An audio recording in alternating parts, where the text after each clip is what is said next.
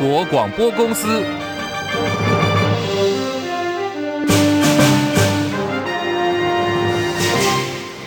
大家好，欢迎收听中广新闻，我是黄丽凤。二零二四大选倒数三十一天了，蓝绿白上演网络大战。选前之夜的录取，今天凌晨零点钟开抢。最热门的是总统府前的台北凯达格兰大道，成为兵家必争之地。而各党拼抢定的速度，国民党从三天前开始就派人连夜守在电脑前，也进驻网咖。就连七十四岁的台北市党部主委黄吕锦如，半夜呢都还泡在网咖里。他进驻。在在台北市八德路一间具有电竞规格的高级网咖卡位，但是没想到国民党最后还是抢输了。根据了解，凯道选前之夜是元月十二号，可是只抢十二号当天是不够的，因为场地布置至少需要三天的时间，所以抢的呢是从九号开始，九号、十号、十一号的路权通通都要抢下。没有想到蓝营的手速还是慢了些哦，九号到十二号的全部都没有抢到。好，那么到底是谁抢到了选前之夜台北凯达格兰大道的路权呢？答案揭晓，是由民众党的柯文哲阵营拿下，将锁定凯道作为选前之夜的场地。那么现在根据柯阵营说，他们总共抢到了三个地点，通通都在台北市。凯道有申请到，目前还在讨论会使用哪一个场地。目前是以凯道为最优先，另外北门也是考量的地点之一。此外，正副总统的候选人电视政见会时间也出来了。中选会表示，总共安排了四个场次，总统候选人政见会有三场，分别是十二月二十号、二十六号跟二十八号；副总统政见会则是在十二月二十二号。中选会说，每一场都会由电视台跟中选会的网站来做直播，欢迎民众能够准时的收看相关的影音档案，到时候也会放在中选会的网站，方便民众可以上网去收看。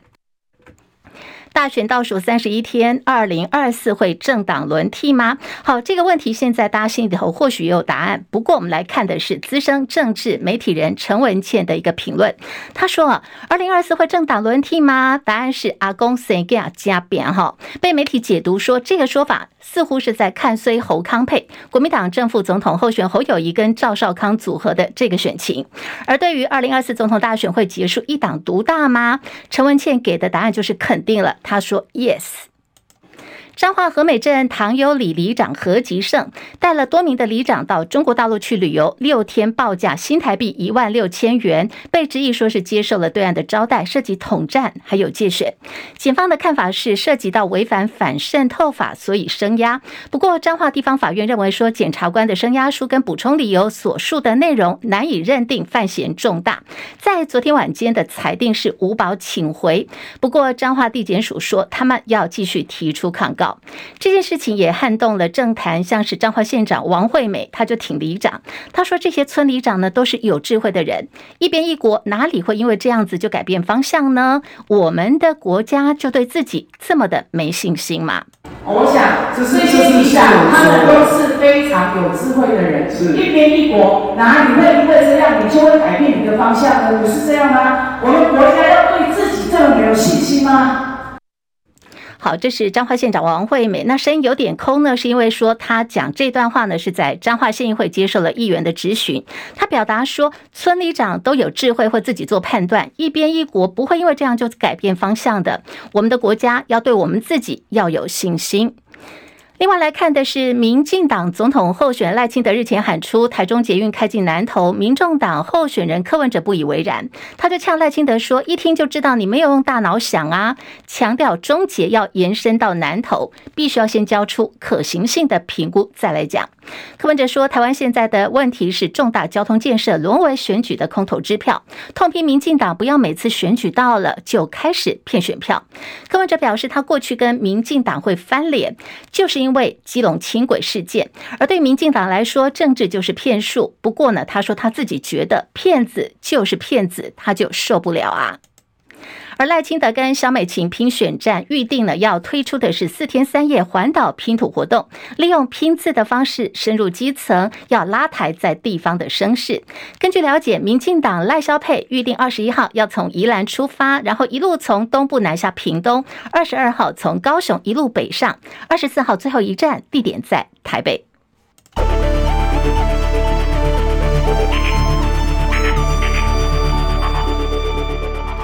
新台币兑换美元在午盘呢，暂时收在三十一点五二兑换一美元，贬值了一点一分。台北股市加权股价指数小跌两点，在一万七千四百四十八点附近正在徘徊。目前的成交量两千六百六十三点八五亿元。柜台指数上涨零点五零点，两百三十三点八一点，涨幅百分之零点一九。日本股市上扬了一百二十四点，来到三万两千九百六十九点，涨幅百分之零点三九。韩国股市下跌十五点，两千五百一十九点，跌幅已经来到百分之零点六二了。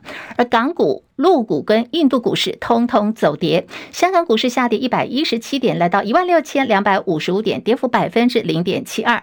大陆股市，上海综合指数下跌十六点，两千九百八十六点。深圳成指来到九千五百三十八点，下跌八十六点，跌幅百分之零点九零。印度股市今天也是走跌的，目前是六万九千三百一十一点，下跌两百三十九点，跌幅百分之零点三四。国际汇价，欧元兑换美元一点零七八八。八美元兑换日元一百四十五点六四，一美元兑换七点一八二三人民币。黄金价格来到了每盎司一千九百七十八美元。以上是最新的财经资讯。好，来关注的最新发展呢，就在稍后台湾时间今天下午的一点半，这是 COP28 第二十八届联合国气候变迁大会的协议难产，稍后呢即将要再度的召开全体会议，主要是因为今年峰会主席所提出的最新版气候协议草案，疑似呢是在产油国龙头沙地阿拉伯施压下没有纳入逐步淘汰化石燃料，好，这样的一个。趋势呢，就引发了欧美国家跟小型岛国国家的不满，炮轰协议实在是太过软弱了，所以峰会也进入到延长赛，也彻夜加班，正在研拟文本的最后结论。而半导体开战传出，三星提供折扣，为什么要降价呢？目的是要抢台积电的二纳米订单。台积电董事长刘德英今天出席行政院科技顾问会议的开幕式，面对媒体的追访哦，他没有否认这个传闻，只说客户看的是技术品质。被问到说会中打算对政府提出什么的建言呢？表示说会以产业经验提供讨论，来协助政府不要做出错误的决定。北一女国文教师欧桂芝欧老师，她批评一零八课纲，主张国文科学的这个课国文科的教育时候呢，学时的时数减少，还有文言文的比例也在下降，导致学生的程度被弱化了，而且态度不佳，再次点燃了台湾课纲去中国化的相关争议。欧桂芝同时也点名啊，总统候选人对于课纲的问题也必须表态。一零八的问题不是只有国文，不是只有文言文删不删的问题，它是各科都有问题，音连音乐美术的时数都被删减，因为没有办法每学期开课，那更不要说学生数学、物理、化学、英文能力的弱化，所以它是一个全面偏颇、全面缺陷的课纲，不调整。这一遗憾，一零八课纲执行下去要到一一八年才停止，这十年间。受教育的学生，他们在他们最青春、学习力最旺盛的时候被如此的耽误，我请问教育官员们，你们于心何忍？你们良心何在？而对于立法院长尤喜坤先前说廉耻是君主政治的产物，欧桂芝也做了回应。任何一个有一点常识的人都不会说出这样的话。如果民主政治不需要廉耻，不需要礼义廉耻，那请问这个制度有什么好珍惜的？我们使命的，好像要维护所谓民主的价值，民主的价值不需要廉耻，不需要礼义，那这个价值有什么好维护的？难道我们有问题吗？难道西方的社会、西方的价值就不需要礼义廉耻吗？好，这是北英女中的欧桂芝老师。而对于一零八课纲的文言文比例的争议，民进党副总统候选人萧美琴说，去中国化最强烈的势力就是中国共产党。他说呢，把千年的中文字变成了繁体字，台湾教材的文言文比例并不低，而且语言要当成沟通的工具。萧美琴同时也强调说，台湾社会并没有去中国化的问题，因为中国文化是台湾社会的重要元素。国民党副总统参选人赵少康东华大学的这个座谈会呢，引起两派学生的不同意见，最后是决定取消。赵少康表示，民进党有执政优势，也没办法。好，对于这个副总统候选人赵少康要进东华大学的这个座谈会，好，宣布取消。那么校方今天也做了澄清说，这个是系学会所主导的活动，学校呢并没有受到任何的政治压力。前立法院长王金平接任国民党总统候选人侯友谊全国后援会的总会长。昨天中午，他宴请了党内挺郭派的人士一起吃饭。好，包括有前榆林县长张荣卫、屏东县议会的议长周点论都出席了。媒体追问挺郭大将张荣卫说：“未来是否有可能看到郭台铭跟侯友谊同台呢？”他的答案是应该没有问题，还说郭董应该会选择最关键的时机站台。郭董到最后还是会。参与补选，他应该会选择最关键的时间嘛。他最近有没有比较看得开？看得开啊，他本来就看得开啊。最后应该是会支持侯友谊的。我们有望看到郭董跟董事长站台的画面。应该没有问题的。张荣卫说：“郭董看开了。”那么王金平表示会用最虔诚的心来敦请。郭台铭能够回归蓝营，让蓝营的版图更加完整，这个呢是努力的目标。几乎完整了。郭董是一位讲究大是大非的人，他会以大局为重，那么来啊，呃，回归到支持这个蓝营。那他在乎的还是两岸能够和平，能够啊做各方面最好的合作交流。所以他还是会以这个为重。郭台铭即将回归蓝营了，然后，这是根据呃挺郭派啊云林县前县长呢张荣卫的说法。那么对此侯友谊也表达深深的感谢。我做感谢王金平院长，王院长担任我后援总会的总会长，马上登高一呼，把我们当时很多希望整个主流民意政党轮替的所有的好朋友。能够凝聚在一起，希望就是欢迎郭董归队，能够为政党轮替、保中华民国的和平，大家来努力。好，现在时间来到了十三点十四分，来关注的是劳工朋友们敲完等待七年最低工资法，在立法院朝野表决大战下，昨天呢，终于是三读通过了。民进党高呼落实小英总统的政见，不过现在看到民间呢跟劳团看法两极。来连线的是资深中广财经记者张佳琪，进一步了解。佳琪上线了吗？是立凤午安，民进党大内宣喊得震天尬响，加起来看最低工资法的精神跟重点，跟大家原先所熟知的这个基本工资到底有什么样的不一样？那有哪些人是适用对象嘞？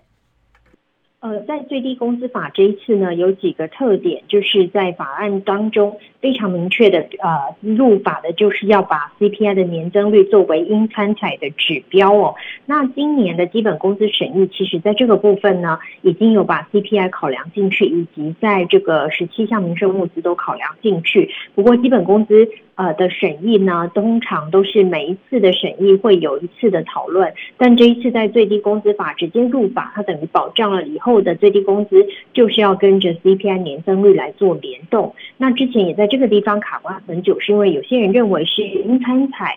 啊、有些专家认为是得参采，就是要看情况来议定。所以其实卡关很久的因素，真的就是在这个地方，就是 CPI 到底是应参采、得参采，还是怎么参采？最后在这个法案当中，就是确定是应参采。啊，以维持劳工必须要有的购买力，而且还定出了一些参采的指标，以利这个以后审议会在审议最低工资的时候可以做依循哦。此外呢，这个法案呢也有要求组成最低工资审议会，缔结审议，并且呢让呃议决的方式跟核定的程序都更完备哦。同时还有个行政院退回的重审机制，就是说呃在整体的当行政院不合不予核定审议会通过这个最低工资时呢，劳动部要再召开审议会来进行审议，并且将审议的结果报请行政院来核定哦。同时呢还有个这个在之前啊在在野党。相当在意的就是建立跨领域研究小组的先行评估机制。那这个到底是要有多少的呃学界成员、劳工成员以及在资方成员来组成？这个部分在在野党的部分一直有所争议。那这一次呢，可能在立法过后，劳动部要针对这个部分的组成呢，再做进一步的研议。此外呢，在罚则部分非常明确哦，在最低工资法当中呢，雇主如果是违反相关规定哦，可以处新台币两万到一百元一百万元的罚款。那么地方主管机关也可以视这个情况来加重罚。那么加重罚款可以到一百五十万，而且呢，还法条当中还明定了可以公布姓名，要求限期改善。那没有改善呢，就按次处罚。也就是说，违法的雇主，你是哪一家企业，你的老板叫什么名字？如果你真的违反这个法案，你是会被公布名字的，然后按次来计罚。这个都是相对比较趋于严谨的这个法令规定。当然资方会有意见，不过法案这样走了，那么以后可能资方都得允许来这样来处置。这都是在最低工资法研议当中。劳团方面非常要求的，那这一次的通过也宣示我国的劳工的权益的这个部分呢，有再往前推进一步的情况。立功，好，佳琪先留步，我们一起先来听一下，到底这个你刚刚提到劳团哦，劳团其实现在看法两极哦，就是说，哎，现在你是把这个现况当成了政绩，还在大肆宣传照顾劳工，说这样的做法无异于是诈欺。先来听劳团的这个看法，等一下我们还有问题要继续来问佳琪。其实我们都很清楚哈、哦，这个基本的法令已经丢在我们的行政院，已经躺了四年多。那我们民进党政府呢，也是完全执政。如果他真的有心要照顾我们劳工，事实上这个法令可以会更好。但是可惜我们看到行政内部的版本，事实上看起来就是把审议办法直接改成法令，法律。那基本上这个就是在骗我们的选票。好，我们听到的这个是劳团的意见哦。那么佳琪，我们要问的就是，刚刚劳团也提到，民进党执政这么久，也掌握到国会多数。如果你要做呢，为什么要等七年？那这个冠老板何其多？最低工资法虽然有明定，但是如果雇主不配合，罚他一百五十万会有用吗？佳琪，所以才会有这个公布姓名的研议。当初的立法的规定就是想要用这个就业论的的这个约束，也让雇主有一点压力。至于劳团的态度。其实他们对于最低工资法谈七年哦是非常感冒的，但是呢，啊立场一致的是，只要有过关，对劳工权益都是好事。但是过关之后难度才刚开始，怎么去推动让这个法案落实？因为雇主也很聪明，上有政策，下面就会有对策。所以呢，劳动部如何来让这个法案过关后可以推进，符合劳团他们的期待，是一个将重要关键。至于躺七年，那毋庸置疑，其实就是很多细节搞不定。呃，为了选举快到了，只好赶快让政见兑兑现哦。当然，这个兑现过程当中，它会压缩在野党以及其他的这个民间团体对于最低工资法的一些讨论的空间，尤其在党立委要审查的时候，空间会被压缩很多。不过，法案既然过了，我们也跟呃其他主要的亚洲先进国家慢慢做接轨了。所以接下来，在台湾有最低工资法的保障之后，劳团要求的是，那你要落实，你不能有了这个法案之后空有其法案，其实并没有落实，那就失去了通过这个法案的意义了。立峰，好，这个最后一个问题哦，就是什么时候可能这个时间点会上路嘞？哎，目前要看劳动部的这个进度啊，因为他依规定还要组织呃组成那个研究小组，以及呃研究小组要有劳资政学四方会议等等。相关的这个可能要等劳动部确定之后，那么再会公告实施。那这个相关的施施行的情况呢，还需要劳动部方面进一步的做了解。提供，好，非常谢谢佳琪提供的观察还有分析。二零二四总统大选倒数剩下一个月了，民众党总统候选柯文哲竞办总干事黄珊珊昨天呢公布最新民众党的内参民调，说柯英配的支持度来到百分之二十四点五，赖萧配百分之三十四点三。国民党侯康配百分之二十二点九，政党支持度方面的民进党百分之二十七点四，国民党百分之二十五点六，民众党百分之十九点二。黄珊珊同时还批评说，民调已经成为某些媒体拿来操作政治的工具。他喊话大家不用每天操作廉价的民调。我们这里做出来的数据，我们都会如实的公告，所以也请大家不用每天操作廉价的民调。然后用权势化的民调来来囊括现在所有的状况，而且一直不断的有人专门的媒体、专门的名嘴在附和那份好只有权势化的民调。而民众党总统候选人柯文哲昨天举行了交通政见的记者会，他谈到了台北内湖的交通问题。柯文哲说，其实现在来看，只有两个方法可以解决，一个就是环状线完工，另外规定你要进入内湖啊，要收进城费，采用的是差别费率。同时，他还表示政府的态度一定要够强硬。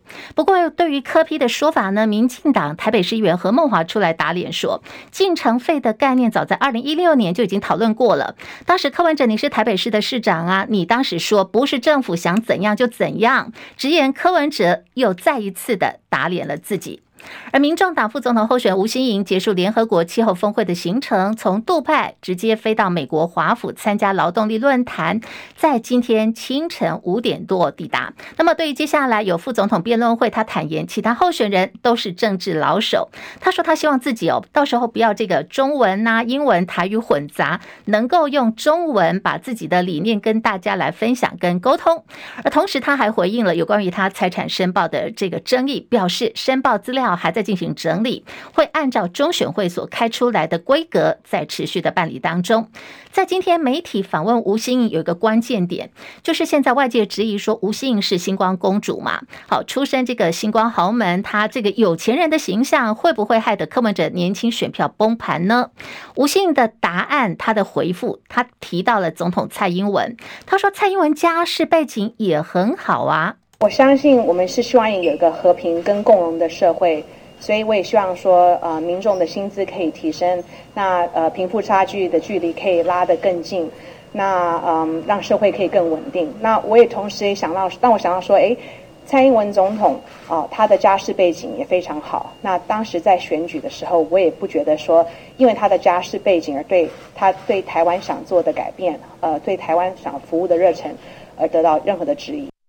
而吴信所提到，他希望自己能够好好把表现哦，全程用中文来表达的这个副总统候选人的呃政见会时间呢是在十二月二十二号。那么至于在呃总统候选人的电视政见会，中选会说一共有三场，时间分别是十二月二十号、二十六号跟二十八号，到时候都会在中选会的网站，还有各家电视台都会提供直播的服务。路透社跟全球市调公司易普所最新的民调看到了。在美国总统大选的部分呢，如果说是由拜登对决前总统川普，两人的对决，百分之三十八的美国选民说他们要投票给川普，只有百分之三十六的选民表态支持拜登。现在双方的差距只有两个百分点。另外有百分之二十六的选民说还不确定到时候会投给谁。好，这样的一个民调数字显示呢，明年的美国大选可能又会是场难解的硬战。另外，以哈战争还在持续。美国总统拜登今天说，他将会坚定不移地支持以色列，谴责日益升高的反犹太主义。不过呢，拜登在另外一个场合他又说了，以色列因为无差别轰炸了加萨走廊，正在失去全球的支持。他也示意以色列总理尼坦雅胡必须要改变强硬的立场。而熟悉以色列军方行动的美国官员说，以色列已经开始行动了，目前正在从地中海抽取海水。要灌进加萨地底，像是迷宫一般的大型地下通道，试图要把哈马斯的余党给逼出来。根据了解，现在大概还有一百三十名左右的这个以色列人质，同样也是被关押在地道里。周海媚工作室昨天晚间在微博发布了讯息，说影星周海媚因为医治无效哦，十二月十一号已经辞世了，享寿五十七岁。周海媚的母亲悲痛表示：“亲爱的海媚，希望你到了另外一个世界能够继续的快乐，家人以你为荣。”提到了周海媚，她在一九八五年参选香港小姐，落选之后就踏入演艺圈，曾经是 TVB 八零到九零年代一线的当家花旦，代表作品呢就是电视版《倚天屠龙记》，她被封为永远的周芷若。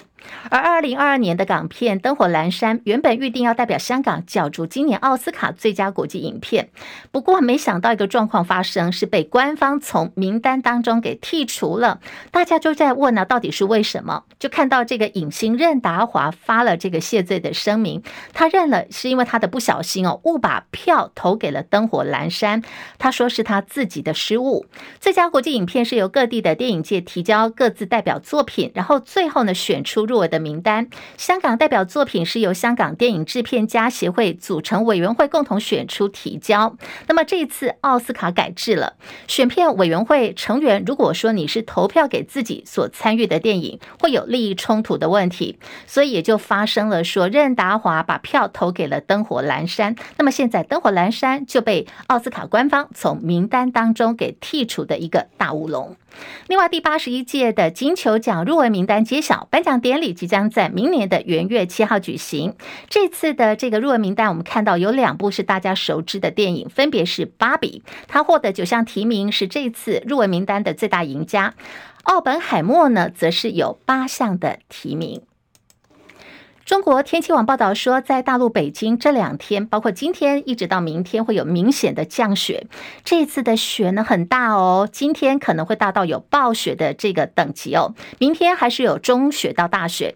根据北京气象台，它已经发布了暴雪黄色、寒潮蓝色、道路结冰黄色预警。北京市也宣布说，全市的中小学、幼儿园从今天开始采用居家学习，就不用到学校了。那么会开线上教学课程。到底什么时候才要重新回到学校呢？现在要等待这个雪况再做另外的通知，而且还说他们当地的气温可能最低会降到零下十五度左右。本名廖梦燕前往大陆发展的台湾网络作家罗森，去年下半年开始他就失去联络了，传出因罪被捕，遭到陆方重判了十二年。好，来看到的是大陆国台办今天最新的回应，证实罗森因为涉及到制作、贩卖、传播猥亵物品牟利，遭到逮捕。另外，国台办发言人朱凤莲今天也说，五月天所发生的这个疑似假唱的风波，还有杨丞琳说河南人爱骗人、哀轰，现在呢都在进行核实跟调查。而对于杨丞琳的部分，希望演艺人员要自觉，